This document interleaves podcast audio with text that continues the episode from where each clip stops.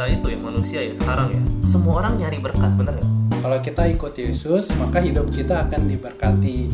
Mungkin karakteristik berkat di zaman modern ini ya, Iya. mungkin lebih kata realistik kali. Nah, ya makanya jadi ini sebenarnya bukan benar dan salah, Iya, tapi oke. mungkin bagaimana zaman membentuk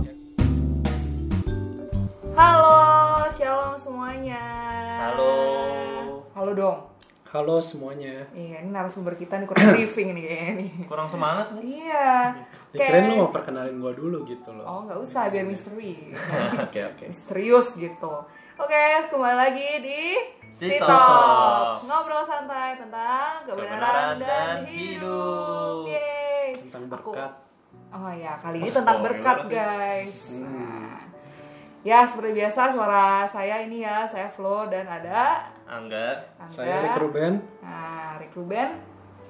Kita bakal ngomongin sesuatu hari ini yaitu yang udah di spoil tadi adalah Berkat. berkat. Tuh. Apa itu berkat, guys? dia nggak mau kenalin diri dulu kan mungkin ada yang belum kenal Ya, ya, boleh. Boleh. Nama Silakan, saya Rick siapa? Ruben Priyatna. Ha-ha. Saya baru lulus, nggak baru-baru banget lah, tapi belum ada setahun lulus dari Hmm. saat Fresh graduate. Dan berasal dari GKI BSD. Iya, dia teman SD saya, guys. Ya, penting itu ya. Penting. Oke. kenapa lu yang bahas berkat Rek ceritanya kan justru gue bersyukur nih, gue biasa kan dimintanya soal suffering. Gitu. Hari Biasanya ini, yang sedih-sedih ya, yang hari ini temanya gitu. berkat gitu, jadi o- cukup optimis juga nih makanya. Oh. jadi kalau yang belum tahu kita ada rekam sama Rick Ruben ya waktu itu ya Ya, problem of suffering ya. iya human suffering Sekarang pro- problem of blessings. Apakah blessings itu sebuah problem? Wah. Wah. iya, kita harus coba ditelaah lebih Ya jauh. buruan nanya lah, buru Oke, nanya, buru nanya. Oke, oke. Langsung to the point banget. nih, Si udah Talks nggak ini to the point banget, guys. Oke. Buat orang yang suka bertele-tele, this is for you. cocok ya Iya. Silakan kalau enggak, mau nanya apa kalau enggak? apa itu berkat mungkin ya untuk pertama Hmm, berkat. Justru gue mau nanya dulu nih ke kaum awam, buat kalian tuh apa? Awam. Awam. Arogan sekali. Oh iya. Akui saja lah jika awam memang awam. Berkat itu apa ya? Mungkin mewakili pandangan awam ya, mungkin berkat itu sesuatu yang lebih awam lagi gitu. ya, berkat itu sesuatu yang biasanya dianggap sebagai sesuatu yang membuat diri itu lebih apa ya? nyaman gitu kan ya, lebih Oke. menyenangkan gitu. Misalnya apa ya? Wih dapat berkat nih, tiba-tiba tadi belanja di Carrefour, tiba-tiba ada piring gratis misalnya gitu. Ah, Oke, oke. Kan? Wah, awam banget ya. ibu-ibu version lah. Iya, iya, iya, iya. Kalau enggak? tapi bener ya kayak gue juga bingung berkat apa ya sesuatu yang gratisan dan menyenangkan ya Cuman gak usah awam sih, kadang-kadang kita di lingkungan pendeta batuan juga kita lihat berkat kayak gitu kok. Oh iya. iya. Dapat undangan khotbah, terus viatikum kan dibilangnya ini ada berkat gitu. Wih, Oh iya, benar juga. jadi duit ya berkat duit Iya, Berkat pundi-pundi. Nah, jadi kalau gue sih liatnya ya, kalau berkat itu mungkin definisinya setiap orang kayak bisa mungkin punya definisi masing-masing.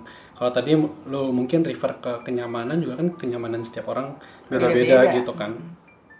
Tapi masuk juga loh nih, maksudnya konsep berkat ini juga ke dalam ajaran kekristenan. Yang lu juga sering singgung-singgung soal misalnya prosperity gospel. Oke. Prosperity itu kan biasa nggak jauh-jauh dari harta, tahta, raisa, dan kawan-kawan lah. Iya. Jadi Ih, kurang maaf ya. ya ini. Om Angga ini om awam memang. Dia harus kayak di depak connection. So, jadi eh, Udah gitu. Iya. kita biasa meresponinya itu, wah ini ajaran yang sesat lah gitu ya. Kalau kita yang dari kaum kaum injili, apalagi Oh, iya. reform. Mungkin kalau yang belum tahu apa sih maksudnya prosperity gospel itu? Jadi itu dia yang percaya kalau kita simply simpelnya ya bahwa kalau kita ikut Yesus maka hidup kita akan diberkati. Diberkatinya itu dalam bentuk uh, ya mereka secara lebih jelas lah secara fisik, secara material dari uh, apa kita sakit akan pasti jadi sembuh, terus juga harta kita uh, akan semakin menumpuk, probably ya mungkin ya kurang lebih uh, sense seperti itu tuh ada kayak gitu ya. Oh, oke oke. Dan kebanyakan sih dari kita ya, kalau kita dalam skup GKY, khususnya kalau yang pendengar banyak dari GKY mungkin, kita akan mungkin mengkondem lah ajaran itu ya, bahwa enggak kok berkat enggak seperti itu. Maksudnya, atau ikut Tuhan enggak pasti dapat berkat yang seperti itu. Hmm. Tapi satu sisi juga kita punya pemahaman akan berkat yang quite materialistic juga kadang-kadang misalnya kita dapat doa berkat nih di akhir atau kita misalnya um, berdoa mohon berkat kita konsep berkat kita juga biasa kan nggak jauh-jauh dari uh, usaha gue diberkatin Mm-mm. sakit gue jadi sembuh Iya. Ngerti nggak? Jadi kita satu sisi mengkondem tapi satu sisi juga kita somehow melihat Mengamini gitu. iya mengamini bahwa berkat itu ya memang pengen gitu. iya Iya, iya, iya, iya. Tapi memang secara khusus kalau dilihat ya zaman belakang ini setidaknya lah kalau saya saya lebih nggak mau mendefinisikan lah. Tapi mungkin karakteristik berkat di zaman modern ini ya Iya. mungkin lebih materialistik kali ya. Karena nggak tahu. Sesuatu yang tangible gitu ya. iya iya iya. Oke. apalagi kan eh, zaman kapitalisme. Wah. Kayak kita nih Ah, masuk ke budaya kapitalis Iya. mungkin 100-200 tahun belakangan kita udah mulai tuh konsep nabung ya punya apa kekayaan pribadi Kayak gitu aset, ya. aset, Aset, gitu. aset. kita Oke. raup ke- keuntungan yang sebanyak-banyaknya jadi jadi kita lihat juga mungkin konsep berkat kita itu ya kalau kita diberkati secara pribadi dalam konteks di sini ya modal atau dapat uh, duit yang banyak bukannya dulu nggak ada cuman mungkin dalam berapa dekade atau dalam beberapa ratus tahun belakangan itu semakin kental gitu Tapi ini tuntutan juga nggak sih? tuntutan kayak zaman sekarang individualistik, Iya, budaya iya, iya, kapitalis, iya, iya. nggak ada duit, nggak ada aset, Iya. mau makan benar-benar apa? jadi nggak menurut gue ini gue bukan Iya. bilang benar dan salah Iya, iya, iya. rumah mahal Iya, iya, iya. banget kemarin itu di tengah-tengah tuh 8 setengah m tau nggak? Wow. Nah, iya, makanya jadi ini sebenarnya bukan benar dan salah, Iya, tapi oke. mungkin bagaimana zaman membentuk ya konsep Zaman berkat kita ya. Iya. Nggak ada kan mungkin kalau zaman Israel dulu atau misalnya zaman eh, eh, apa zaman pramodern awal-awal gitu Hmm. orang berpikir bahwa berkat itu bagaimana saya usaha saya itu untung banyak gitu. Mungkin nggak sekental zaman sekarang gitu loh. Iya, iya. Karena mungkin dulu lebih kekeluargaan juga tidak. Bisa juga. Nah, itu makanya sebenarnya karakteristik yang lain juga adalah sangat individualistik. Iya kita mulai zaman eh, apa ya mungkin zaman renaissance kali kalau nggak salah itu ya. kita human itu ya sebagai individu itu jadi penting gitu seorang jadi- pribadi itu oke, jadi penting dulu mungkin pertanyaan soal tentang apa Siapa misalnya hak kita, ya hak ya. asasi manusia gitu nggak ada tuh zaman dulu Iya sih. kan baru misalnya lately setelah apalagi setelah perang kita baru Piagam lihat HAM aja baru tahun berapa kan? apa tuh Piagam HAM. iya iya iya ham tuh juga belakangan mungkin Iya. 60 70 tahun belakangan Dulu kayak bangsa lebih penting. 19 kom. Ya, dulu mungkin hidup lebih berkomunitas dilihat. Makanya kita juga lihat berkat juga lebih individualistik gitu. Betul Iya sekali. iya. Terus mungkin nih ya, kalau saya coba baca karakteristik juga ini yang saya saya dengar juga dari misalnya seminar orang-orang Mm-mm. ciri apa ciri khas dari orang-orang generasi Y dan Z ya. Kemarin berseminar lu ini. Enggak sih, ini gue denger di NRIC waktu itu, Pak Oh. Michael Densmore. oke. Gue dengar dia bilang generasi Y itu sangat menuntut uh, pengalaman ya. Dia sangat mencari pengalaman. Ya dan saat ini berarti umur-umur berapa ini? Y itu mungkin lahir tahun 80-an sampai 95 ya. Oh, oke milenial lah ya, ya. gitu ya. Belum milenial. Belum milenial ya? ya. Oh, 95 tuh nggak milenial Wow. emang? Belum, Belum. kayaknya. Oh. Lu lu 95 ya? Gue Nanti 95 loh. netizen tolong cek lagi di Google. Oh, iya, oke oke. Nah, jadi Mungkin itu mereka tahu. juga carinya tuh eh, seberapa puas mereka. Jadi yang mereka cari adalah kepuasan. Hmm, Oke, oke. pleasure, satisfaction. Terus kalau yang biasa generasi Z ya, yang mungkin 96 ke- ke atas atau milenial, mereka itu battlegroundnya di jati diri. Oke. Jadi mereka perlu afirmasi bagaimana saya diakui. Impact pentingnya. Iya, jadi mungkin konsep berkat mereka it's okay lah nggak terlalu dapat duit banyak, tapi mungkin follower Instagram saya banyak. Gitu. Tapi Itu Bisa jadi, berarti saya milenial dong. Oh gitu ya. bentuk Mencari followers. bentuk prosperity yang baru ya, bukan Iya, bentuk iya, iya, itu iya, bentuk iya. afirmasi Likes. kesuksesan. bisa jadi, bisa jadi ya. Karena belakangan anak-anak zaman sekarang kan dia carinya tuh konsep apa? ininya beda ya. Emang kepuasannya dipuaskan Iya, dengan iya, sesuatu yang bisa beda jadi. gitu. Atau seberapa besar dampak saya di society. Iya. Jadi dia Oh, pengen iya, berdampak benar. gitu. Betul, Iya, iya, betul. benar. Nah, itu juga kan ciri khas kalau mungkin engkong apa engkong-engkong kita yang dulu ditentuin misalnya berkat dari apa merli materi mungkin zaman sekarang Materi, enggak betul. orang juga kalau misalnya ya it's okay lah gue nggak sayang terlalu kaya kayak banget tapi gue punya followers banyak Iya. gue diakui mungkin ya hal itu juga bisa Gue bisa mempengaruhi banyak orang. Lo Iya. punya impact, Ada identitas. nggak kosong gitu ya. kurang lebih gitulah konsep-konsep berkat di zaman Oh, sekarang iya ya. Jadi berkat tuh beda-beda ya. Bener juga ya. Hmm, hmm. Kalau zaman dulu banget nih, bahla nih, kayak perjanjian lama gitu ya, kita ngomong perjanjian lama. Hmm, Kayak aku pernah baca misalkan Abraham sebelum meninggal, Ishak sebelum meninggal tuh kayak memberkati anaknya gitu kan Iya iya Uh, iya. kayak tumpang tangan berkat gitu nah itu konsepnya kayak gimana sih kalau zaman dulu tuh berkat Eh, ya ini menarik juga ya karena konsep berkat di perjanjian lama ya saat kita bi- bicara perjanjian lama itu bicara bangsa Israel ya. Mm-mm. bicara eh, khususnya start ya eh, redemptive plan apa atau re- rancangan penebusan Tuhan itu itu mulai dari Genesis 12 dari Abraham. Dari kejadian 12 ya.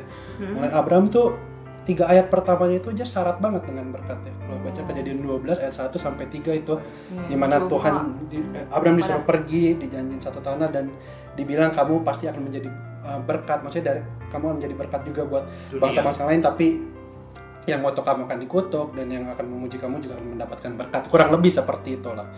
Dan ngomong Abraham ini satu sisi berbicara soal individu individu Abraham sendiri ah, ya Abraham itu sendiri tapi satu sisi juga bicara komunitas berkat itu bicara soal komunitas di mana Abraham itu nantinya adalah cikal bakal daripada uh, bangsa Israel itu sendiri Karena kan aku akan membuat engkau menjadi bangsa. kan. Iya, iya, iya, iya. Dan eh, konsep berkat di PL ya, Iya. itu sangat related sekali dengan keberadaan Yahweh itu sendiri. oh, oke Itu kalau misalnya lihat dari Genesis aja dari 12 itu ya. Allah itu ya dia bilang aku akan memberkati. Itu Allah yang inisiasi, Allah yang datang, Allah yang mulai gitu ya Allah yang mulai. Abraham waktu itu mungkin masih masih pagan, masih menyembah berhala, tapi dengan anugerah Allah datang, Tuhan panggil dia. Hmm. sih terus eh, misalnya deh bilangan 6 Eh, coba gak bisa bu- bukain bilangan 6 ayat 24 sampai 26 Mm-mm. itu yang sering doa berkat yang bisa di gereja-gereja ya. Tuhan memberkati engkau engkau dan melindungi engkau, Tuhan menyadari engkau dengan wajahnya dan memberi engkau kasih karunia. Tuhan menghadapkan wajahnya kepadamu dan memberi engkau damai sejahtera. Demikianlah harus mereka meletakkan namaku atas orang Israel, maka aku akan memberkati mereka. Si jadi eh, berkat itu related dengan pribadi Allah itu sendiri. Hmm, keberadaan Allah Keberadaan Allah itu sendiri. relationship gitu ya bisa mungkin bisa relationship tapi benar misalnya Tuhan akan menyinari engkau dengan wajahnya Tuhan menghadapkan wajahnya kepadamu mungkin kita baca itu sekilas take it for granted ya kayak Iya. ya biasa tapi mungkin buat orang Israel dia bisa memandang Tuhan itu seperti pengharapan eskatologis mereka gitu itu Eskatologis. seperti oh, wow, wow. Bahasanya itu susah seperti. Coba, pengharapan Lebih masa datang jadi mereka lah. BIMK gitu. Kalau pengharapan pengharapan eskatologis kita di masa ini mungkin surga. Jadi kita melihat ke Oh. wah ini nih yang saya ingin inginkan Ultima, masa ultima. mendatang. Oh, iya. oke oke. Jadi tapi mungkin buat orang Yahudi itu melihat Allah, Tuhan menghadapkan wajahnya kepadaku. Itu status mereka sebagai bangsa pilihan itu buat mereka berkat Mungkin yang itu sangat tadi gue sebenarnya ada bahas dulu gak karena untuk orang Israel ya kalau jadi menurut gue masalah juga nih kita ngeliat berkat yang ada di Alkitab kan apalagi kalau kita banyak baca tuh Tuhan memberkati tanah Kanaan dengan madu Iya, dengan iya, susu. jadi identik tuh berkat ini Oh, materi tangible, tangible. Tapi itu sedikit baik bener gak? benar benar. Cuma maksudnya pada konteks hari ini eh pada konteks mereka dulu nih kalau kita baca-baca Israel itu penting banget untuk mereka identitas dan Benar, Tuhan benar, mereka gitu. Jadi kan sebenarnya kenapa mereka di, mereka tuh bukan ikut Tuhan yang di- biar berkati kelihatannya bukan sekedar itu tapi berkat itu kayak sebuah materai ya tanda bahwa Tuhan ada bersama Ada, dengan iya. mereka makanya itu penting karena pernah kan gue lupa ya yang Musa sama Tuhan Tuhan ngomong mau kasih Iya, berkat iya. tinggalin gue terus Musa bilang jangan begitu mendingan Tuhan bersama dengan kita ada Waktu ya itu Tuhan mau suruh malaikat kan untuk ngutus bangsa. Israel. Waktu itu Tuhan eh, konteksnya kalau nggak salah waktu itu Israel habis nyembah berhala loh. betul Mas. betul betul Terus waktu itu Tuhan bilang udah deh, ini malaikat aja yang pergi bersama bangsa Betul, Israel. Terus Tuhan- si Musa bilang nggak mau. Musa bilang enggak, saya mau Tuhan yang memimpin. Jadi pimpinan Tuhan itu buat mereka Adalah status berkat, terbesar. That's why uh, orang-orang Second Temple, ya Second Temple tuh orang-orang Israel yang hidup setelah pembuangan Babel. Ya, jadi itu setelah bait Allah dihancurkan terus kan dibangunkan kembali kan. Itu mereka punya trauma mendalam. Mereka tuh bilang jangan lagi kita menyembah berhala. Kenapa? Karena status kita tuh Yahweh. Status kita ini bangsa umat pilihan. Dulu kita pernah ditinggal. Jadi buat mereka pembuangan ke Babel itu jadi satu trauma nih buat mereka yang mendalam. penderitaannya Iya, tapi sep- ditinggal ketidakadaan Tuhan Benar. itu ya buat mereka makanya Allah itu harus monoteis uh, ulangan 6 ayat 4 sampai 5 lah sama Israel itu ditekenin buat mereka nggak ada nggak boleh lagi ada penyembahan berhala itu yang menjadi trauma mereka yang mendalam karena berkat di dalam konsep mereka waktu itu sebagai bangsa pilihan adalah tidak lep- tidak bisa dilepaskan daripada Yahweh itu sendiri sebagai pribadi yang memberi berkat itu bahkan ya oke oke Yahweh itu adalah berkat itu sendiri dalam tanda petik. betul Jadi nggak ada dikotomi antara pemberi berkat dan berkat, tapi pemberi berkat itu Adalah adalah, berkat, berkat itu itu sendiri. sendiri. jadi berkat itu kayak outflowing ya kayak otomatis konsekuensi karena mereka bersama dengan Benar, Yahweh. mungkin bisa dikatakan begitu. seperti itu. Ya. Nah, untuk yang, yang yang tadi ya lu bilang misalnya ada hal-hal yang material ya. Iya. Khususnya di perjanjian lama itu lebih kental karena kita perlu tahu konteks perjanjian lama itu kan sebelum Kristus datang. Jadi pewahyuan daripada penuntunan Allah itu lebih kental dengan hal-hal yang materi makanya itu berkat tanah, umur panjang, nama besar ya nam iya nama yang masyur itu di dalam Alkitab itu menjadi gambaran berkat. Tapi Oh, oke. berkat ini bukan satu necessity, maksudnya bukan satu yang harus atau kebutuhan yang, tapi melalui jadi true ya, menjadi means, menjadi sarana untuk menggenapkan apa panggilan Abraham ini untuk apa? Bicara soal yang nanti lebih besar. Dia akan jadi satu bangsa yang lebih besar. Kamu akan masuk ke tanah perjanjian. Yesaya 49 bilang bangsa Israel akan menjadi terang buat bangsa-bangsa lain. Jadi keselamatan bangsa Israel dia tetap eksis. Misalnya dia menang perang, itu punya greater plan ke depannya. Bangsa Israel akan menjadi bangsa yang apa? Lewat bangsa Israel itu akan muncul terang juga untuk bagi bangsa-bangsa lain. Sih jadi berkat itu nggak serta merta untuk eh, maksudnya kayak ya udah asal lo kaya end sampai di situ. Jadi kayak nggak secetak itu gitu Benar, ya. Jadi benar. kayak nggak ya nggak sebatas ini gitu. Yang Benar, gue benar. nikmati itu bukan ininya, tapi Aha. what's beyond it gitu Benar, ya. benar. dan karena memang kalau kita baca terus sepanjang Alkitab penantian mereka tuh tidak, tidak berhenti di berkat tapi mereka berjalan sampai nunggu Yahweh datang berdiam secara eskatologis itu Justru itu yang mereka nanti iya itu yang Hmm. untuk mereka tuh yang mereka tunggu tungguin sebenarnya Iya, iya. Oke. Gitu. Bisakah kita menerapkan itu di kehidupan kita yang sekarang Oh, ya? justru sangat applicable menurutku sih. Jadi gimana true ya. Jadi dengan berkat yang kita punya itu cuman means aja. Jadi itu cuman sarana di mana Allah bisa pak- pakai itu untuk suatu greater plan yang lebih. Cuman- Makanya di Proverbs ya ada dibilang gini ya. Jangan berikan aku Amsal kekayaan. ya? Oh iya iya, Amsal. Amsal Oh, Amsal 30 ayat 8. Jangan berikan aku kekayaan, jangan berikan aku kemiskinan dia bilang. Mm-mm. Soalnya iya eh, di bawahnya dijelasin. Soalnya kalau kekayaan mungkin aku bisa eh, jadi rakus jadi lupa Tuhan atau kemiskinan aku juga bisa ya lewat penderitaan itu juga bisa makin jauh daripada Tuhan tapi intinya eh, duit tuh nggak matters buat dia. Hmm. kaya boleh miskin boleh itu bukan persoalan ngerti gak? Yang Hmm. penting adalah gimana saya bisa fulfilling God's plan saya bisa menggenapkan rencana Tuhan di dalam hidup saya itu jauh lebih penting itu kayak yang Paulus ngomong aku bersuka cita di dalam kebah di dalam Kelimpahan. kelimpahan di Iya, dalam dia pernah tahu apa itu kelimpahan atau Iya. apa itu kekurangan. It doesn't matter. Jadi pertanyaannya, boleh gak kita ikut Tuhan kaya? Itu salah pertanyaannya gitu. itu bukan pertanyaan yang valid ya Itu bukan pertanyaan valid karena bukan itu maksudnya apanya eh, Um, permasalahannya. Nggak signifikan gitu. Nggak apa maksudnya kaya miskin itu non issue lah. Cuma pada faktanya nih Rick ya, secara praktiknya ya, kita itu ya manusia ya sekarang ya, semua orang nyari berkat, bener nggak? Semua orang mau berkat yang dikonotasikan material lah, Hmm, hmm. bener kita nggak bisa pungkir lah, semua, Ya, ya, ya, semua ya. loh kita sampai ngomong ya normal lah kayak kayak gue juga doa pasti kan kayak aduh Tuhan tolong dong aku mau ini mau itu gitu kan. Nah menurut lu itu di mana masalahnya? Pertanyaannya kenapa semua orang mencari berkat gitu? Apa alasannya? Gue rasa gini, karena kita diciptakan ya sebagai manusia secara original ya. Kalau kita baca kejadian satu, kejadian dua, kita tuh punya sense goodness. Hmm. Tuhan menciptakan itu, dibilang Tuhan menciptakan segala sesuatu sesuatunya sungguh amat baik. Itu kata tof ya bahasa Ibrani kata baik itu muncul sampai tujuh kali di kejadian satu. Tujuh kali itu berarti Sempurna. really ya perfect lah baiknya ini. Terus manusia juga diciptakan dengan desire.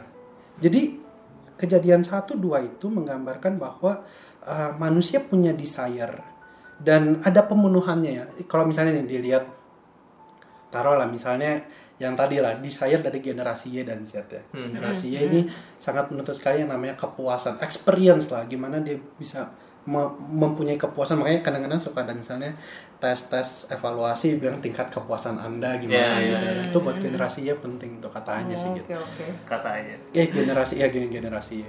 Dan sampai mana tadi jadi lupa.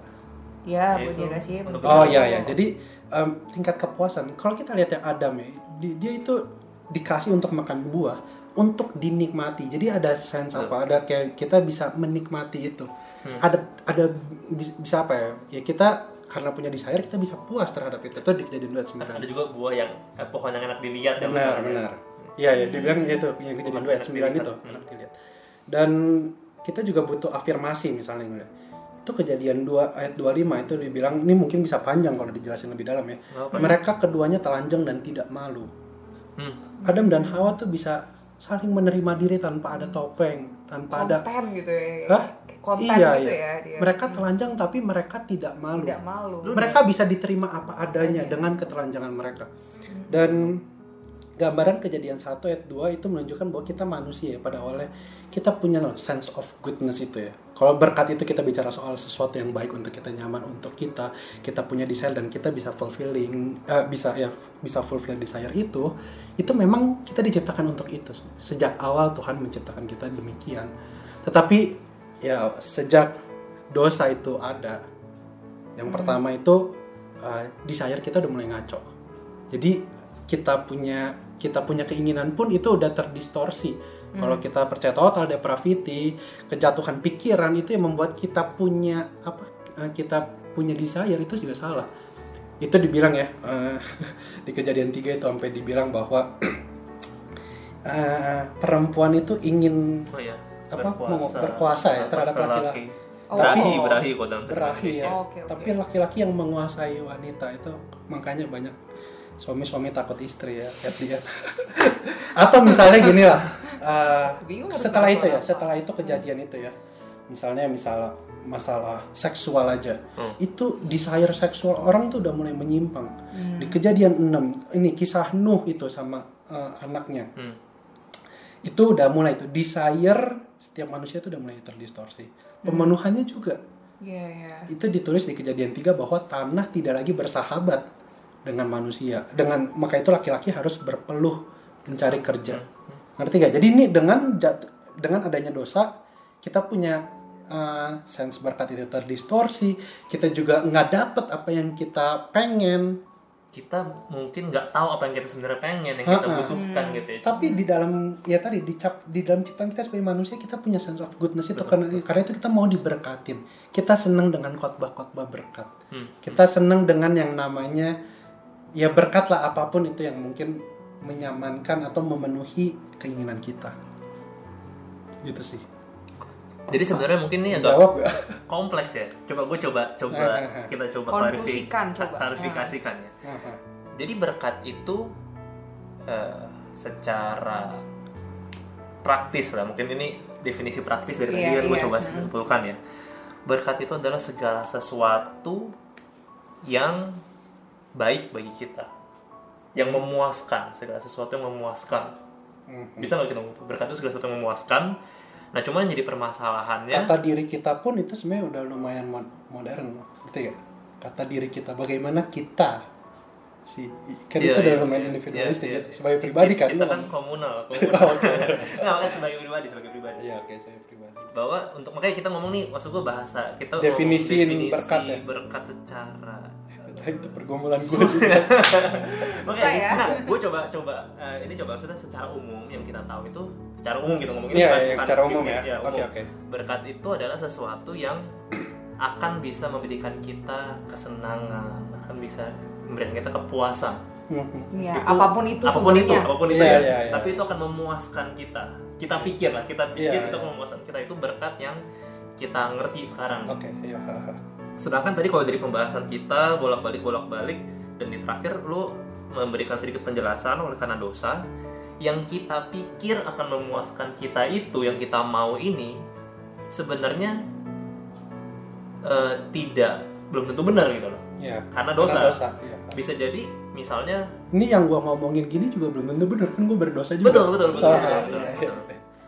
Betul. Jadi bisa jadi apa yang gua bener-bener pengen, saya pengen kaya, karena gua merasa itu akan membantu gua. Ini kita ambil bahkan yang suci ya, iya iya dalam pelayanan gua terhadap Tuhan. Ah, Belum tentu itu, Itu sebenarnya benar. berkat yang gue butuhkan. benar benar benar Karena kalau pada karena maksud lu tadi ketika lu bilang pandangannya dari sisi pandang manusia, dan saya, saya itu sangat modernistik. Sedangkan pada zaman eh, Israel zaman dulu belum tentu maknanya ke pribadi Betul, karena malah kalau mau kita konsisten Hmm. Alkitab ini dan kekristenan bukan soal kita tapi soal Tuhan Iya, iya. seharusnya berkat itu adalah pemberian pemberian yang Tuhan berikan kepada manusia oleh karena Tuhan tahu Mhm. itu apa yang kita butuhkan Oke. Bisa nggak ngomong? Iya, iya. Hmm, yang kita butuhkan ya. Bisa jadi sih, semua orang bisa mendefinisikannya. tapi tapi maksud gua definisi yang kita butuhkannya bukan kita yang define yang Tapi Tuhan, Tuhan. berikan Bisa juga. bukan yang kita mau Bukan tapi kita mau, yang kita kita butuh. butuhkan Pokoknya kalau udah ngomong apa yang Tuhan mau itu udah jawaban aman lah. iya Iya, karena standarnya di Tuhan gitu. betul betul maksud gua jadi standar berkat itu kita suka salah persepsi Hmm. makanya kita bisa kecewa kita bisa nggak puas dan kita nggak pernah bisa puas Benar, benar, karena benar. kita selalu mau kan manusia unlimited wants ya kita kan Iya, mau, iya. mau mau mau Hmm, kayak status WhatsApp lu apa Agustinus ngomong apa di status WhatsApp lu kan Ah, lupa gua ada ya. Oh, kita ini adalah makhluk yang tidak bisa beristirahat sampai kita bisa beristirahat di dalam Tuhan. Kayaknya gitu iya deh. iya iya Gitu deh. Oh. Ah. karena kita akan terus mencari mencari mencari padahal Tuhan udah kasih yang kita butuhkan Iya iya iya. Cuman mungkin kalau tadi gue pikir ya, Hmm. yang lo omongin sebenarnya ya di zaman dulu tuh bukannya nggak ada konsep berkat pribadi sih. Jadi gue lebih lihat Hmm, cukup mingle lah Mingle. antara yang pribadi dan yang komunitas. Oke. Itu yang bilangan 6 itu. Menariknya kata you di sana ya, yang uh, Tuhan akan memberkati engkau dan melindungi engkau. Engkaunya di sana singular. singular Tapi kan itu Tuhan ngomong ke Musa suruh ngomong ke bangsa Israel. Hmm. Ngerti gak? Jadi ada ada personal tapi ada juga di dalam terang komunitasnya. Ngomong ke bangsa Israel bahwa ini kamu sebagai pribadi Tuhan akan memberkati dan- Kalau lihat misalnya Mazmur, Hmm. pergumulan mereka terhadap berkat dan kutuk pun itu pribadi loh. Kayak misalnya lihat Mazmur Daud, Mazmur Asaf. Hmm, hmm. Itu berbicara soal pribadi juga.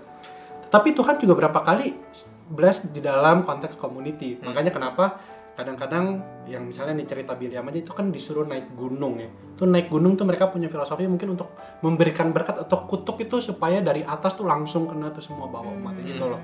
Jadi konsep Distribusi untuk blessing iya Iya. mereka mungkin punya filosofi gitu. Kayak blessings uh, atau kutuk itu juga masuk ke dalam komunitas juga. Maksudnya bisa dalam terang komunitas. Jadi dua ini seperti berjalan betul beriringan Iya, bercampuran lah. bercampuran berarti ya. Jadi misalnya kalau kita ngelihat kalau mau ngeliat diri kita misalnya gini, berkat keselamatan aja. ya Satu sisi kita boleh loh terang kayak ah, di dalam ah, pemahaman kita gini, kita diselamatkan sebagai pribadi. betul Saya sendiri diselamatkan dengan Tuhan. Tapi ingat, saya nggak sendiri. Saya diselamatkan dalam komunitas orang percaya. betul Saya dipanggil masuk ke dalam perjanjian kalau bisa dibilang nih kita umat perjanjian ya itu kan metafora yang dipakai sejak perjanjian lama itu di dalam terang juga pak komunitas. Jadi ntar lama-lama kita juga punya sense of blessings di dalam komunitas itu sendiri. Makanya istilahnya tuh jadilah berkat untuk bangsa. bangsa Benar. gitu ya. Ah. jadilah berkat gitu ya. Benar, Ya, jadi berkat kan bukan berarti kita jadi duit gitu ya. Betul betul. Iya iya iya iya Nah sebenarnya tadi yang gue ada pengen singgung sedikit kan tadi kita ada bahas sedikit itu menarik Eh, dalam konteks awalnya berkat ini diberikan hanya maksud berkat yang dari Tuhan ya. Diberikan hanya ketika Israel eh diberi sorry diberikan kepada Israel dan diberikan kepada individu karena dia berada di dalam perjanjian itu benar nggak? iya iya, iya. jadi kayak tanda penting. perjanjian Tanda gitu perjanjian ya. penting. makanya yang tadi Abraham itu dibilang itu nggak cuma bicara soal individu tapi soal komunitas Betul. nanti dibilang yang uh, ke- dibilang Israel itu kan Abraham, Ishak dan Yakub dan setelah itu kan pokoknya selalu bilangnya Allah Abraham, Allah Ishak dan Allah Yakub. Nanti setelah itu ya yang di dalam perjanjian itu adalah bangsa Israel sendiri sebagai umat pilihan.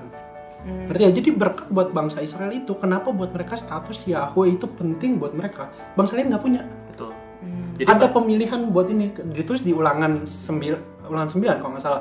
Bukan karena kebaikan bangsa Israel, bangsa Betul. Israel kepilih gitu. Hmm. Maksudnya jadi pada saat itu konteksnya nih kita harus ulang ya. Ini memang pembahasan berkat tapi kita sering akhirnya salah karena konteks kita geser.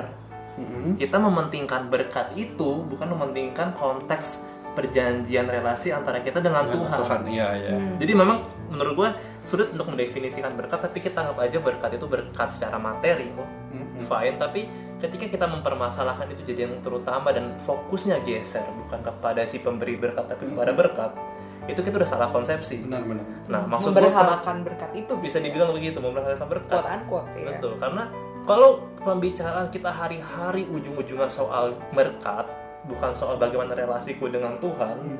itu kita udah jadi tanda tanya. Karena kita menganggap yang ultimatnya jadi kayak kita mencari Tuhan buat mendapatkan berkat. Padahal kalau orang Israel kelihatannya nggak begitu. Nah, mereka dapat berkat tapi karena mereka diberikan anugerah kesempatan berelasi. Benar-benar. yang pengen gue bawa ke sini maksudnya gini sering banget ada ajaran-ajaran yang penekanannya kayak lebih ke gini loh lebih ke Tuhan jadi alat ya ya nggak tahu sih ini apakah maksud itu. prosperity bukan? Ya gue nggak bilang prosperity apa cuman kita coba review pikirin baik-baik ada yang bilang gini kalau kamu sebagai orang Kristen kamu pasti akan diberikan kesehatan kamu pasti akan diberikan kekayaan kamu Oke. pasti akan diberikan umur panjang kesuksesan. Karena kamu orang Kristen dan itu merefer balik karena dulu orang Israel begitu. Hmm. kita sering begitu kan karena kamu kebalik pola pikirnya jadinya ya. Tapi di satu sisi mungkin benar juga secara logika berpikir benar nggak? Coba pikirin ini deh. Kalau Tuhan janji secara perjanjian covenant awal ya perjanjian lama perjanjian secara Taurat kan perjanjian Taurat kalau kamu adalah bangsaku kamu akan begini begini begini. Tapi kadang gue ngeliatnya mereka lupa kalau kita ada perjanjian baru bersama di dalam Kristus benar nggak? Iya iya iya iya. gue mikir gitu kayak kalau Tuhan udah mati kan akan di di Last Supper Tuhan ngomong kan ini perjanjian baru yang aku berikan kepadamu. Berarti kan sebenarnya perjanjian baru itu tidak lagi ada janji tanda kutip ikut Tuhan pasti kamu dapat berkat materi Iya. tapi di Sebenarnya dalam perjanjian lama pun nggak enggak tapi ada ngomong gitu bukan janji sih. Itu bilangnya gini, di Ulangan 28 itu ada berkat dan kutuk. Kalau kamu taat, kamu mendapatkan berkat itu, gitu. Dan Kalau kamu tidak taat, kamu mendapatkan kutuk. Uh, seems conditional, gitu, Iya, ya. iya. Dan ngomong-ngomong itu lebih banyak kutuk loh. Kutuknya 40 ayat, makanya cuma Oh, 12 ya? ayat. gitu ya? iya. Tapi saya rasa cukup wajar sih karena Tuhan tahu bangsa Israel lebih banyak nggak taatnya gitu loh. Jadi ya dia kalau lebih banyak goodnessnya mungkin agak kurang make sense. Iya, Tapi eh, ini deh soal conditional blessing aja ya. Menurutku aku juga somehow ya setuju akan sisi itu. Hmm, hmm. Ketaatan eh ada reward bentar, bentar ya, gue coba merangkai kata yang baik nih ya. Eh,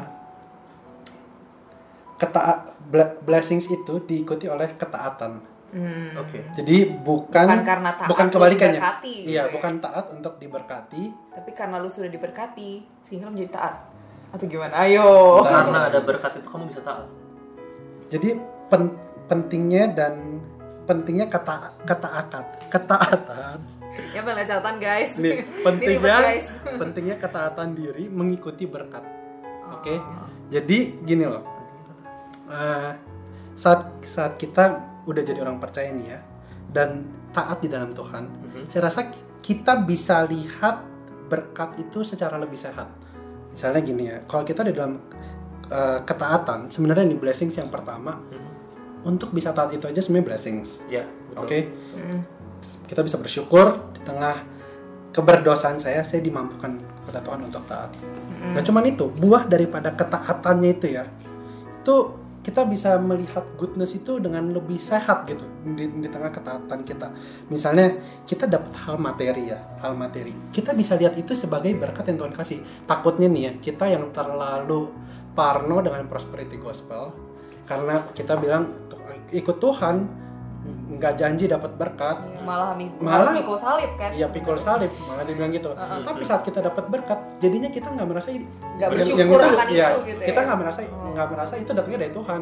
Karena nggak nggak janji kok sistemnya bukan saya taat atau saya taat saya dapat berkat. Hmm, Ngerti gak? Hmm, itu Tapi sebenarnya ya. waktu kita taat di dalam Tuhan, saya rasa kita bisa dengan dengan mata yang lebih sehat. Kita bilang nggak ini berkat yang daripada Tuhan. Hmm. Hmm. Karena saya tadi stay in the covenant di dalam bangsa Israel waktu mereka udah dipanggil Tuhan, mereka dipanggil juga untuk taat. Hmm. Bisa juga kita merasa senang ya, kita merasa meskipun mungkin berkat materi itu nggak datang, tapi kita dikasih kesenangan, kita merasa dicintai orang, kita bisa mencintai orang. Ini kan soal makna gitu ya, Betul. soal eksistensi. Saya bisa dijadikan teman dengan mereka, saya punya perasaan dihargai, saya punya posisi ini. Ya, maksudnya banyak lah, banyak spektrum ya. Di dalam kita bisa memahami berkat selain daripada materi itu sendiri. Di satu sisi lainnya, gini, kalau kita nggak taat, terus kita dapat berkat, bukan sorry, kita bukan dapat, kita dapat kekayaan. Hmm. Itu kita ah, lumayan bingung kan nanya, ini lagi berkat atau kutukan? betul Bisa jadi ini kutukan untuk bawa apa? Bawa saya jauh daripada Tuhan, semakin jauh. Tapi misalnya kita dikasih uh, sakit, pokoknya kalau misalnya kita lagi di dalam ketidaktaatan ya, kita mulai bingung loh untuk nilai ini kira-kira berkat bukan ya? Kira-kira ini berkat gak? mungkin kalau kalau kalau kutuk ya kita mungkin cukup fix lah iya ya ini mungkin hukuman daripada Tuhan untuk tapi hukuman itu pun waktu kita kembali ke Tuhan itu jadi apa? Jadi berkat. berkat. Ya kan sebenarnya? Jadi sebenarnya nih kita agak bingung ya kalau misalnya kita lagi di dalam ketidaktaatan. Tetapi misalnya nih waktu kita taat sekalipun mungkin kita nggak dapat keuntungan. Dapat kutuk. Iya, misalnya secara duniawi Iya. kita Kutuk dapat itu. Kutuk. Kalau kita stay di dalam firman Tuhan ya, kita obey di dalam firman Tuhan, itu Musa aja ya dia mengarahkan itu kepada upah. Dia gini, saya bisa obey aja sama Tuhan. Wah, itu udah satu blessing daripada Tuhan. Saya bisa tetap ikut di tim Tuhan. Saya stay di covenant Tuhan. Saya percaya suatu saat Tuhan nanti juga akan kasih upah. Upahnya pun bukan gambaran blessings yang kita manusia berdosa ya. Oh, ya nanti upahnya itu pasti apa enggak? Pasti upahnya juga saya ini mungkin ya bilang dipuji Tuhan, hai hambaku yang baik dan setia. Pokoknya gambarannya tuh sangat Iya.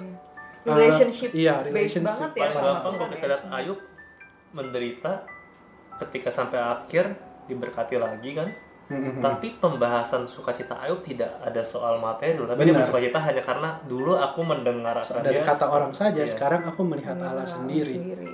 sih jadi masa kalau blessings diikuti oleh di- diikuti oleh obedience oleh ketaatan kita bisa melihat blessings itu jadi lebih sehat gitu loh gue ngerti. Jadi kenapa blessings itu should be followed by obedience?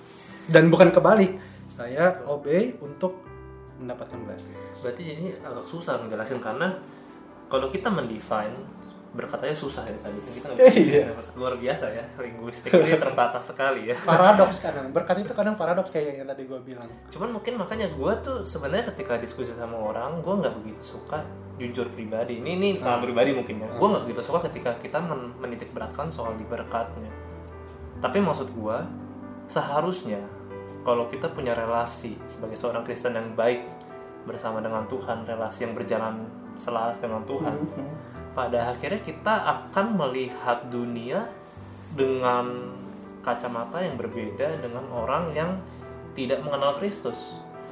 In a sense menurut gua, kalaupun let's say gua diberkati melimpah-limpah, anggaplah gua kayak Jeff Bezos atau Bill Gates misalnya kan, tapi gua tidak mengenal Kristus, mau diaminin nggak? nolak. Cuman kalaupun gua tidak mengenal Kristus itu, gua rasa gua tidak bisa menghidupi hidup dengan fullness yang sama kalau gua berkekurangan tapi gua berjalan sama Kristus. Oke. Karena belum tentu dia akan lebih melihat kenyataan lebih nyata dibanding orang yang mungkin miskin tapi karena gini kalau di dalam kepuasan dan kelimpahan pun akan ada kedukaan dan pasti akan ada selalu penderitaan lah in a sense. apa pun bentuknya itu besar kecil. Tapi kan besar kecil berat ringan relatif dan di dalam penderitaan dan kesusahan itu gua rasa tanpa Kristus tidak ada pemaknaan yang penuh oke Sedangkan kalau orang yang anggaplah martir-martir, martir-martir yang menderita, yang mungkin miskin, kekurangan misionaris, tapi ketika hidup berjalan dengan Kristus di dalam kesulitannya pun dia bisa melihat itu dengan sebagai sebuah kesukacitaan dan Sukacita, iya. full gitu yang penuh gitu. Jadi menurut gua kalau kita udah ngebahas keberkat, berusaha menjustifikasi soal prosperity atau apa, itu agak ya bukan sesu karena toh orang yang percaya dengan itu nggak akan convince juga nggak akan menjelaskan gitu apalagi nggak bisa dipungkiri agak sulit untuk men kayak lu bilang memang pada dasarnya berkat ada relasi dengan hal Iya, seperti iya, itu iya. kan tapi ketika fokusnya geser ya itu mungkin Makanya saat mendikotomikan tadi bilang antara pemberi berkat dan berkat itu bahaya. Hmm. Tapi sebenarnya berkat itu sendiri bisa jadi positif saat itu kongruen dengan maksudnya Kongruen. pemberi berkat itu ya berkat banget itu guys sendiri. bahasanya guys Maksudnya- mohon maaf tolong kongruen.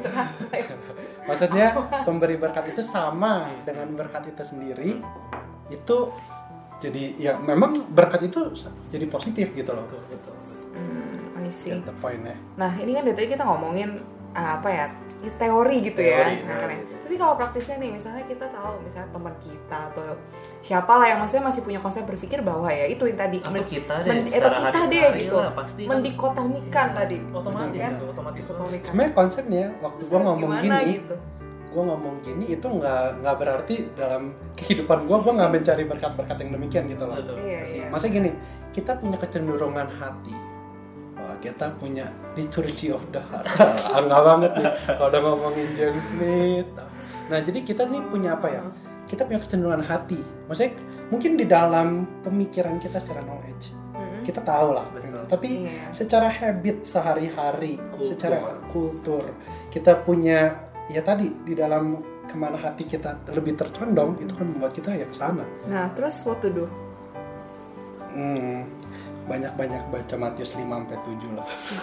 apa tuh? Apa tuh? Coba So, dong. Nah, ini menurutku juga bagaimana ya? Bukan Yesus dong. itu menafsirkan ulang Taurat ya dan memberikan konsep berkat itu lagi sendiri. baca buku itu kan Iya, iya, iya. Itu profound banget deh. Itu Coba boleh benar-benar dijelasin loh bukunya apa, terus tentang apa sih siapa Tuh, kayaknya bukunya juga orang belum Dijual baca. nggak? Dijual di Indo juga Nggak belum apa bukunya Ya apa-apa. tadi apa ya? di bawah di Sermon bawah of di the bawah. Mount ya. Uh, Carson. iya ya, sebenarnya di A. Carson dia ada tulis di Sermon on the Mount lah, 5 sampai 7 cuman nah, judulnya agak bukunya di lupa. Carson judulnya apa Uh, nanti di link description ada gak? Oh iya, ntar Iya, kita bisa iya, tulisin. iya, iya. Oke. Jadi gini lah, sebenarnya yang tadi kita bahas di dalam perjanjian lama, perjanjian lama itu benar.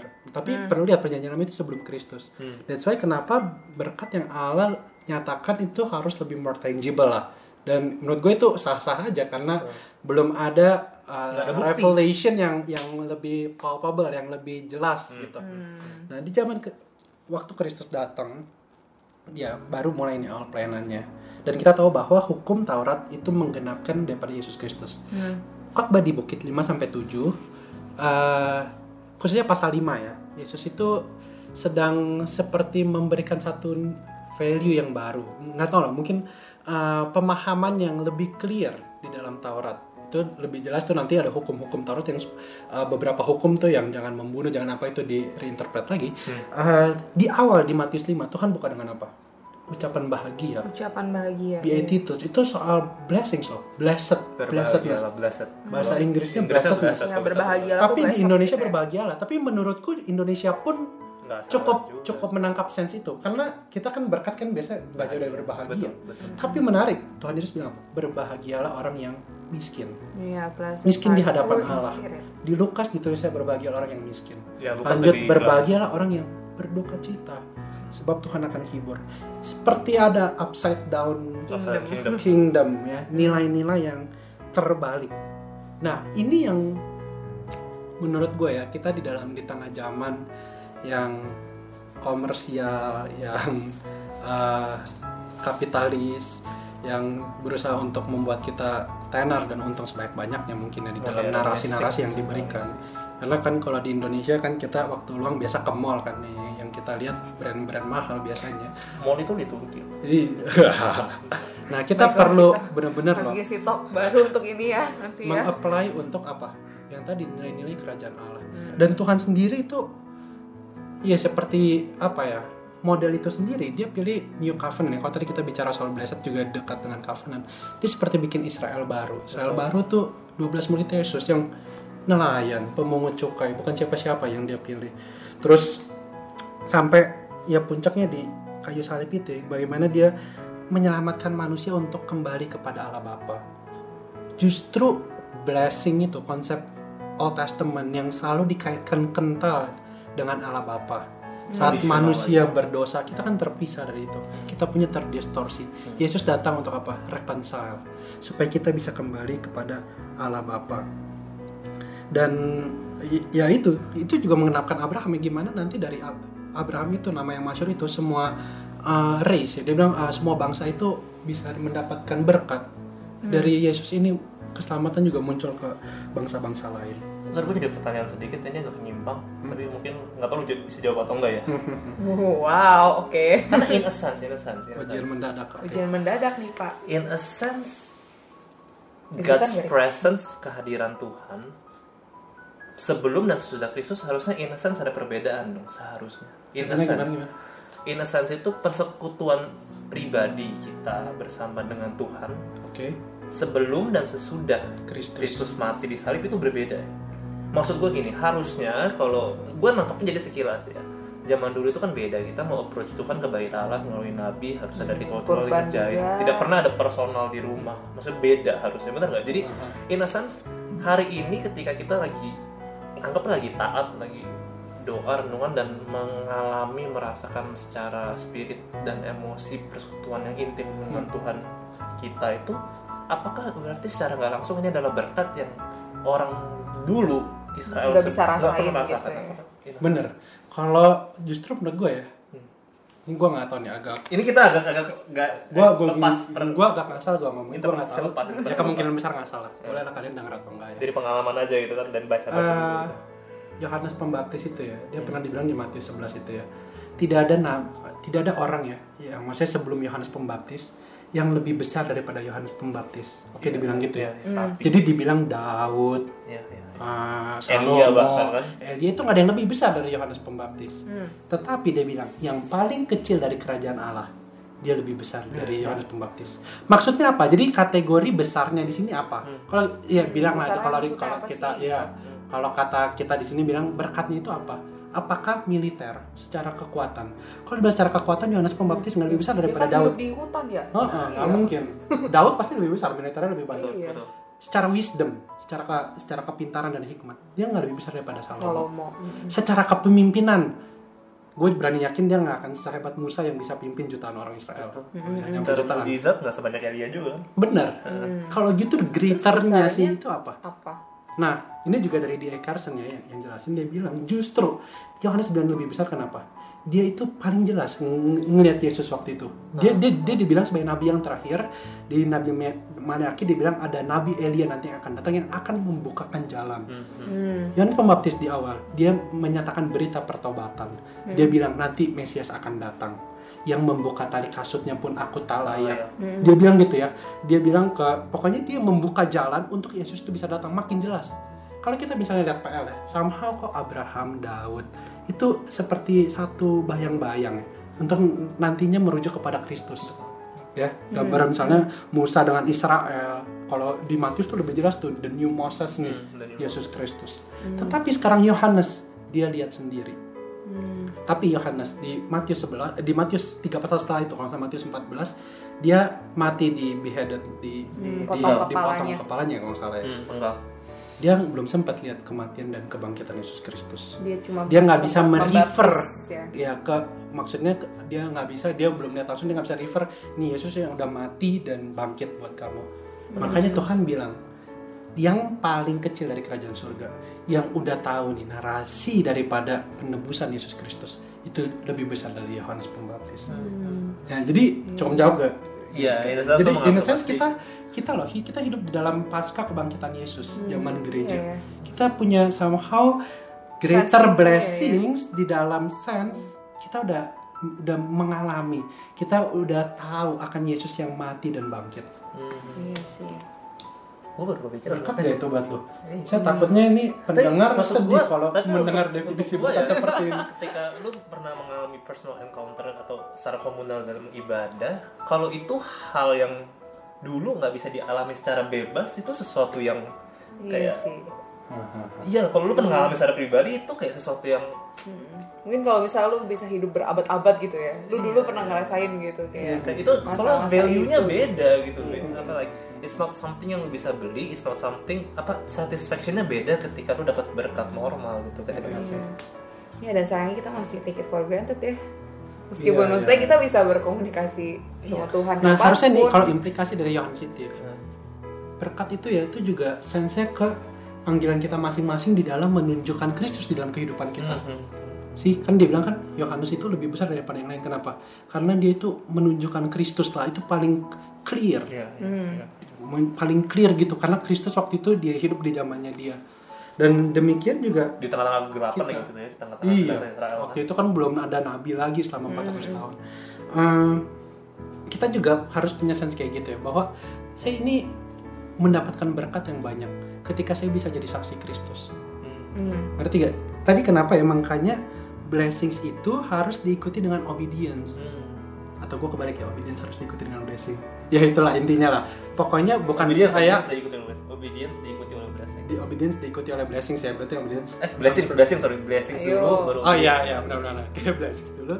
Diikuti oleh Anda kan orang logika ya jadi harusnya iya. lebih bisa dia menempatkan kalimat dengan Kalimat dengan tepat. Nah jadi saat kita obey itu ya saat saat kita obey itu sebenarnya kita sedang ya satu sisi kita lagi mendapatkan berkat itu Iya. di kejadian itu ya kejadian 1 ayat 20 27 Allah mem, ayat 27 atau 28 lah. Allah memberkati di situ Allah memberkati. Diikuti dengan apa?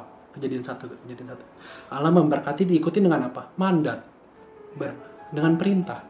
Matius 28 aku menyertai engkau sampai akhir zaman. Itu pun dalam konteks apa? Yesus sedang memberikan perintah untuk apa?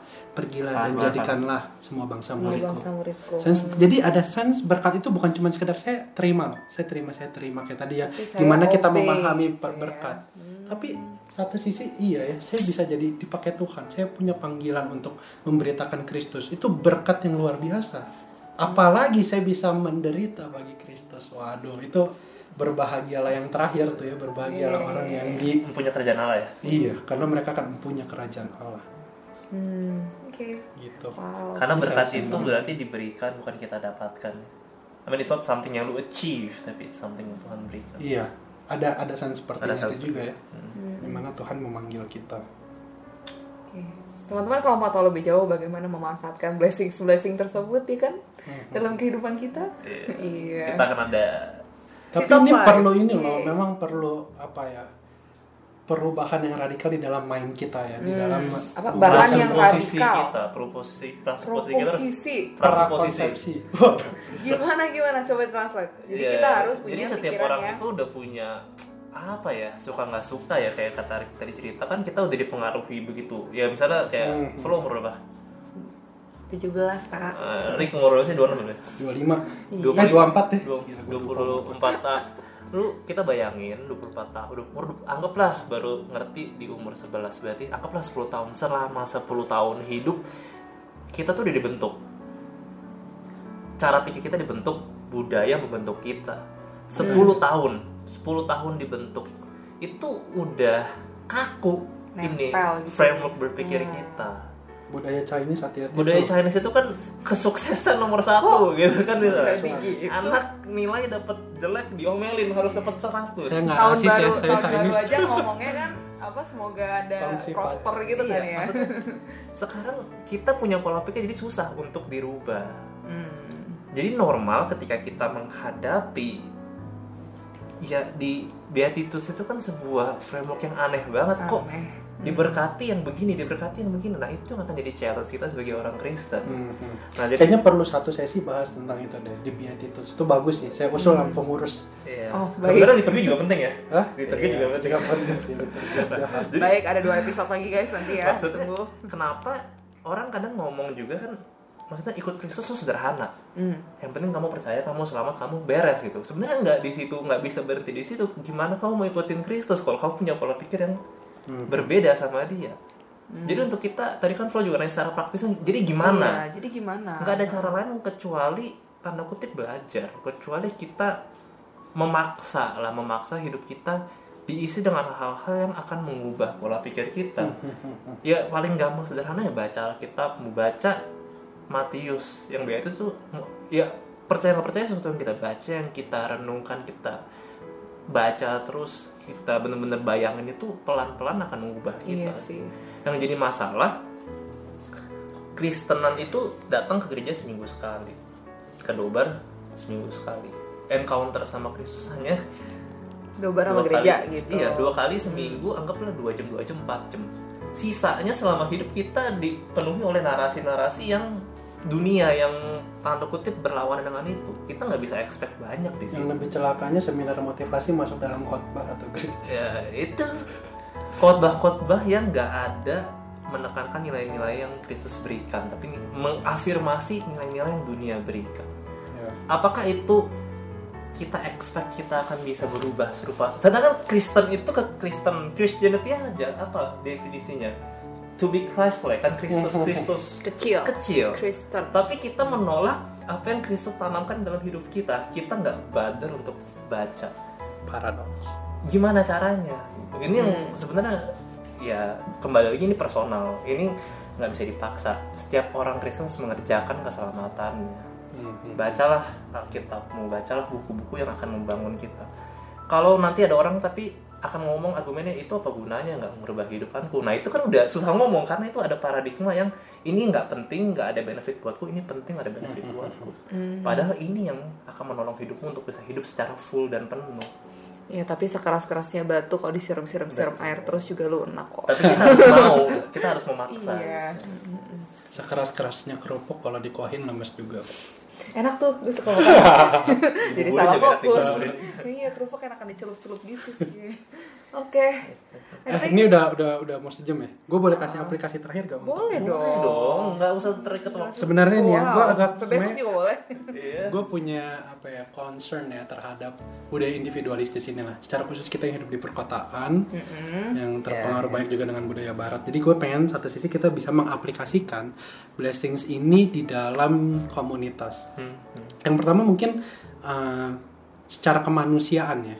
Gimana kita uh, Yesus itu ya memberikan gambaran di Lukas 4 itu ya berkat itu ya. Itu ada sense materialnya ada sense spiritualnya. Maksudnya gini dia bilang gini uh, coba gak bukain Luk- Lukas 4 ayat 19 ya ta- tentang tahun rahmat Tuhan. Dia bilang gini orang buta itu akan melihat ayat 19 Mana sih? Empat.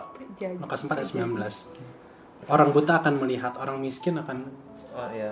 sorry saya, saya bacain aja ya. Lukas 4 ayat 18 Eh, untuk menyampaikan menyampaikan kabar baik kepada orang-orang miskin. Ia telah mengutus aku untuk memberitakan pem- pembebasan kepada orang-orang tawanan dan penglihatan bagi orang-orang buta untuk membebaskan orang-orang yang tertindas untuk memberitakan tahun rahmat Tuhan telah datang.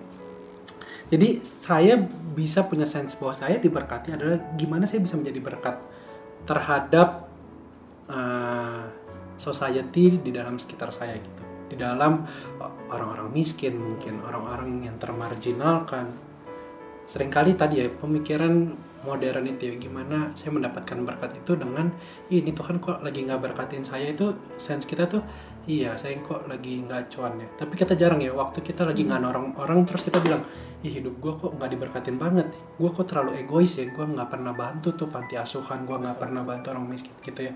Jadi ada uh, blessings di dalam kemanusiaan itu sendiri Ketika kita lihat orang yang sekarang kita menderita ya maksudnya. benar benar jadi berkat itu tuh harusnya tercurah keluar ya Iya. sistem Refleksi mainnya gitu ya, berkat ada itu. refleksi. Eh, cepet aja yang mungkin yang selanjutnya adalah dalam komunitas itu juga di dalam gereja. Aku percaya bahwa juga orang percaya itu punya part yang penting ya. Maksudnya komunitas orang percaya dalam hal ini gereja. Kita tadi bilang ya kita pengen seperti Kristus ya, Christ like, Kristus Kristus kecil. Kristus sendiri aja merelatifkan dirinya paling erat tubuhnya itu dengan apa? Tubuh Kristus, gereja. Waktu Saulus bilang, eh Saulus menganiaya gereja, Tuhan bilang, Saulus Saulus mengapa engkau menganiaya aku? Hmm. Gereja yang disiksa, Tuhan juga merasa tersiksa. Kita juga boleh berdoa ya di dalam Tuhan engkau kalau berkati saya, engkau berkati gereja saya. Oh ini doa yang cukup berani loh. Hmm. Berkati gereja tuh maksudnya apa? Berkatilah ya kayak tadi, kayak misalnya sistem yang PA tadi doa berkat itu. Berkatilah dengan kehadiran kau sendiri. Kehadiran Tuhan tuh apa? Berkatilah kami dengan Sang Firman. Kristus itu yang boleh berdiam di antara kami dalam hal ini di antara gereja, di antara kita komunitas orang percaya. Kita bisa berdoa loh Tuhan tolong karuniakan kepada misalnya di gereja kita ya di sini dalam, dalam kasus kita GKI BSD dengan firman-firman yang berkualitas. Wah ini Firman-firman ini yang blessings murni. yang kita berdoa saya mau benar-benar benar-benar firman Injil yang diberitakan buat buat gue pribadi gereja yang diberkati itu bukan gereja yang punya band yang lengkap ataupun uh, gedung-gedung yang mega church sound tapi saat gereja memberitakan Injil, saat gereja berdoa itu gereja yang paling diberkati. Dan ya doakan juga lah supaya kita bisa memberitakan Injil. Seberapa signifikan gereja merasa merepresentasikan Kristus di tengah masyarakat. Seberapa banyak jiwa yang dimenangkan oleh gereja. Nah baru lewat apa terserah lah boleh doa ya Tuhan sediakan pembicara yang baik hamba Tuhan yang baik uang yang cukup untuk gereja eh, relasi yang sehat antara majelis dan hamba Tuhan sarana prasarana yang baik Hmm. Tapi apa sense tadi? Biar gereja saya diberkati oleh Ada komunitas ya. Tuhan. Ya jadi secara komunitas. itu menjadi part of blessing dari saya juga. Saat kemanusiaan ini semakin membaik justice ditinggikan. So, kok saya punya sense? Iya ya saya saya diberkati nih. Saya bisa tinggal di Indonesia yang wah eh, makin lama keadilan makin baik kesejahteraan masyarakat eh, tingkat kemiskinan itu semakin menurun dan sebagainya itu menjadi part of my blessings as a person individual gitu Menjadi Kristen yang inkarnasional juga. iya iya iya Inkarnasional. benar hidup kita harus inkarnatif jadinya Inkarnatif. Inkarnatif itu kayak bener-bener nyata gitu. bener-bener nyata Mungkin ya yang saya usul nih ya ada ada dua dua karya seni ya. Bukan karya seni sih yang kedua. Yang pertama tuh lagu ini boleh denger sendiri ya lagunya Laura Story ya. Oh itu Grace ya? Blessings Blessings Blessings. blessings Nah, itu Itu itu, cukup blessings oh. cukup bisa memberikan satu warna untuk definisi blessings itu sendiri. Yang kedua ini saya pengen Grace jelas eh, pengen eh, recite pengen eh, meng- membacakan doa ya boleh Jadi, doanya Franciscus dari Assisi. Ah Francis Assisi. Mungkin saya baca yang Inggris aja. eh, Dia ya tuh yang Inggris aja. keliling-keliling gak pakai alas kaki gitu-gitu kan? Iya, iya, kayaknya, iya, oh, iya, iya. iya. Franciscus dari nantinya dia jadi satu ordo ordo Fransiskan Hmm. ada satu doa dia ya. Sebentar ya yang lihat paradoks daripada blessings itu sendiri. Saya akan bacakan mungkin yang agak uh, agak bawah-bawahnya aja ya. Atau dari tengah aja saya nggak bacain dari awal.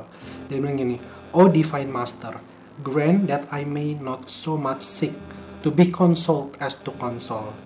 Dia bilang seperti ini ya uh, ya ya Tuhan Tuhan yang ilahi uh, berikan kepada saya ya. Jangan lebih banyak ya atau lebih mengharapkan untuk dihibur daripada saya yang menghibur. To be understood as to understand. Dimengerti tapi bagaimana saya mengerti orang lain? To be loved as to love bukan untuk dicintai tapi untuk mencintai. Dia bilang ini bagus di sini. For it is in giving that we receive. Karena dengan memberi sebenarnya saya sedang menerima. It is in pardoning that we are pardoned. Dengan memaafkan kita kita dimaafkan. And it is in dying that we are born to eternal life. Dan dengan mati sebenarnya saya lagi hidup untuk kehidupan yang kekal. Wih. wah ini menurutku blessings ya kita pengen dimaafkan kita pengen dicintai kita pengen dipahami kita pengen dihibur. Tapi doa Franciscus Assisi malah bilang jangan jangan gitu. Tapi biarlah saya menghibur. Biarlah saya mema- biarlah saya yang mengerti orang biarlah saya yang mencintai. Karena dia bilang karena sebenarnya saat saya memberi itu itu saya sedang menerima. Hmm. dia bilang kalau kita berkat kan gimana saya terima terima dia bilang justru waktu saya beri itu gimana saya menerima? It is in pardoning that we are pardoned and it is in dying. Saat kita mati ya dengan diri kita sebenarnya kita lagi hidup to eternal life. Bukan waduh doanya indah. Atau mungkin dari sini kita bisa coba sehari-hari ini praktis juga menurut gua. Hmm. kita ada definisi berkat. Berkat itu bukan menerima tapi ketika bisa memberi tanpa akan berkurang ya itu Iya, maksudnya boleh sense. jadi salah Salah salah satu. satu sense yang ke ya? situ Kayak itu kan selalu pikir itu bisa- dapat. bisa juga maksudnya saat kita terima yang baik kan yang tadi Betul, itu betul, pun datang dari. Tuhan berkat kan kita fokusnya ketika kita memberi Iya. itu baru aku Hmm. berkat sih. tapi di sense lain itu ternyata berkat itu bukan cuma kita terima Iya. tapi ada satu aktif yang dari kita betul itu pun berkat betul Hmm, Bener sih. Iya. Wah oke. Cukup Dapat banyak ya hari ini ya. Aku yang paling ngena itu tadi kayak bagaimana di perjanjian lama dan perjanjian baru itu kan apa ya cara berdoanya saja beda, cara Hmm. berkomunikasi dengan Allahnya saja beda. Justru sebenarnya di perjanjian baru ini kita diberikan blessings ya berupa kemampuan kita untuk yang nggak usah ngorbanin uh, lembu lagi, nggak Hmm. usah ngorbanin ini itu lagi, tapi kita ya benar-benar simply bisa berdoa di mana pun kapan pun gitu loh. Jadi kayak aku yang ngerasa Ada privilege ah, ada privilege itu dan wah iya ya sama ini kayak I really took that for granted gitu loh. Kayak benar-benar eh, apa ya mungkin karena emang udah jadi kayak rutinitas gitu ya. Jadi seakan-akan kayak oh ya gampang lah doa tuh ya ya udahlah doa gitu. Tapi kayak nggak pernah benar-benar mikirin oh iya ya coba kalau gue hidup di zaman dulu perjanjian lama gitu. Mungkin gue tidak bisa merasakan apa yang gue rasakan sekarang ini gitu. Mungkin. Yang sesi ini cukup berat ya kayaknya jadi iya ya ini gue coba ringkas dan. Kayaknya setiap kali kehadiran gue si talks tuh jadi kaku. karena lo dikasih Bukan Jadi kaku. mikir. emang lo dikasih topik yang ditujuannya untuk Oh Iya. gitu ya, malah aku mikir ya. gue gue coba simpulkan. Kurang mendatangkan berkat memang si talks. gue coba simpulkan sesederhana mungkin intinya jadi memang kita akan menyimpulkan bahwa berkat itu tidak bisa dilepas dari berkat materi. Itu satu hal yang pasti ya. Berkat itu kita nggak bisa jangan alergi lah gitu ya. Jangan pernah alergi dengan berkat materi Tapi karena nggak harus materi. tapi nggak harus materi betul. gitu. tapi maksudnya tidak Tuhan memang akan memakai berkat-berkat itu untuk menyatakan kasih kepada kita. Itu tidak kita pungkiri. Tetapi dari pembicaraan yang panjang lebar itu satu hal yang kita harus refleksikan mungkin. Ketika fokusnya jadi ke berkat itulah ketika itu jadi masalah Oke. ketika kita memfokuskan jadi pemikiran kita tuh beba- banyak berat tuh ngomonginnya berkat doang. Motivasinya tuh motivasinya berkat, berkat, iya. aja. Nah itu mungkin kita harus harus review ulang karena pada dasarnya dari dulu dan harus sampai sekarang berkat diberikan bukan soal berkat tapi soal bagaimana relasimu sama Tuhan. Berkat itu akan mengikut dari situ. Ketika kita diberikan berkat kita bisa berrelasi dengan Tuhan kita bisa menikmatinya dan kita bisa juga menjadi berkat bagi banyak orang. itu yang paling sebenarnya titik beratnya lah. Apalagi ketika Tuhan telah mati di salib buat kita itu kan menjadi contoh bagaimana seperti Tuhan memberikan segalanya sebagai berkat kita yang sudah menerima berkat itu pun bagaimana kita menghidupi iman itu kan di dalam dunia kita memberikan juga bagi orang-orang sekitar kita. Ya. dan bagaimana berarti yang penting sebenarnya di dalam pembahasan hari ini tidak sekedar mengerti berkat dan apa itu berkat yang nanti akan kita bahas sih bersama Jessica Tanu ya. Betul. 16 Februari 16 Februari. 2020. Tapi podcastnya lebih keluar dulu Jessica Tanu. Ntar Kalau saya ngebutin iya.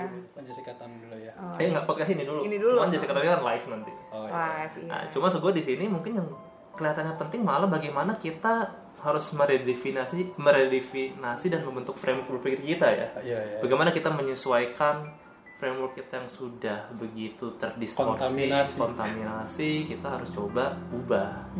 Yang paling sederhana dengan tentu baca kita. Atau sesi lagi Liturgy of the Heart nanti. ya. Sama ya. Ada buku yang lu mau rekomen tadi apa? Eh, Oke, terakhir ini yang gue rekomen yang tadi aja. Pertama dengar lagunya Blessings dari Laura Story, perhatian liriknya. Terus yang kedua, buku yang gue mau saranin kalau bisa dibaca mungkin di dalam seminggu sehari sekali, eh sehari dua kali lah pagi bangun dan malam sebelum tidur Matius obat Ma- ya. Matius 5 ucapan bahagia itu ayat sampai ayat berapa ya? Ya, Ya, Matius 5 ayat 1 sampai 12 kalau nggak salah. Itu baca aja pagi, malam, pagi, malam selama seminggu.